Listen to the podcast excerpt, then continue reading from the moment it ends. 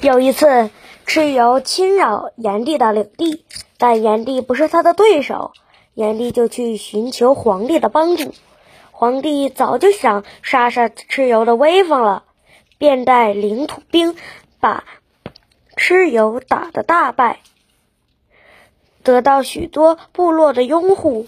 而此时的黄帝族和炎帝族又发生了冲突，双方打了一仗，炎帝落败。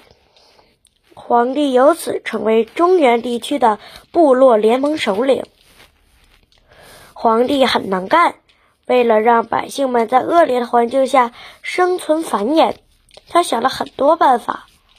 相传，他始制衣冠、建舟车、制音律、创医学等。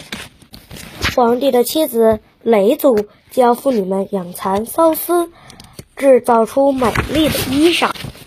相传，皇帝的手下有一个叫仓颉的人，很善于动脑筋。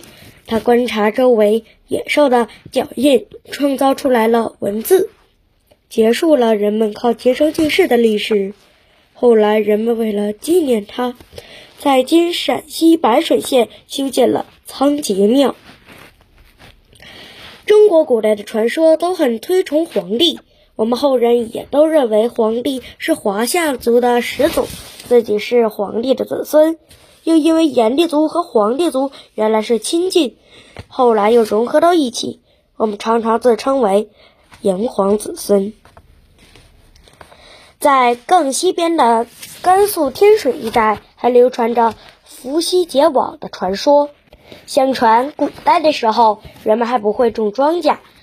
靠着打猎采集为生，总是饥一顿饱一顿的。于是伏羲发明了渔网，教人们在河里打鱼。这反映了几千年前黄土高原是一个水草丰美的地方。